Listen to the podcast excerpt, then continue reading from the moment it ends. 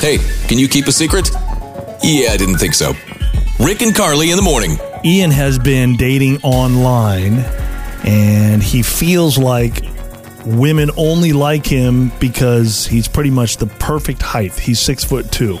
Am I getting that right so far, Ian? Yeah, man. Okay. Yeah. And you don't want a woman being into you just because y- your your looks or your height or anything like that. You're looking for Exactly. a woman to love you or to want you for who you are on the inside, correct? Exactly. Exactly. So Ian lies online and says he's only five foot seven. Okay. And now, so where are we going with this? What, who, who are we going to tell? You have you been talking with somebody online, and we're going to call Yeah. that person? Okay, Yeah, man. It's been um, a young lady by the name of Brooke, Brooke. and I want to, you know, and I want to call her before this weekend, and we meet up this Saturday. Just let her know that I'm taller than what I put online. It, it's interesting that you did this because I feel like most guys would go the opposite direction and, and add a few inches. I, You- I, I feel like I know where Yeah. Ian's coming from, though, Carly. I feel Yeah. like yeah, you set your bar low, and then you stroll in, and it's like, oh yeah, What if she likes short guys? I don't know. nobody likes short guys. I I'm liked short kidding. guys for a long time. I was into kidding. short guys.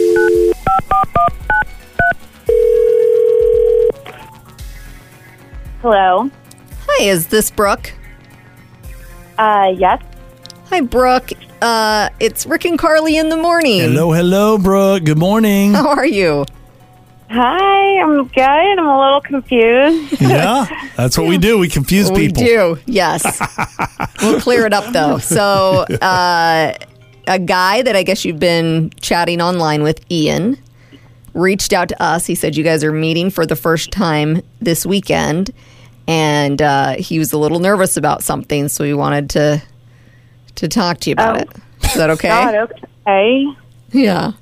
Uh, so, I- Um, Ian. Hey, Brooke. Um, I'm super excited to meet you in person this weekend, first of all, but I wanted to be totally upfront honest with you. I'm a little taller than what I said on my profile. You're taller. That's um. I guess a little shocking. You know, most guys say that they're taller than they actually are in their profile. But I understand. I just didn't want girls to only be into me because I'm six two.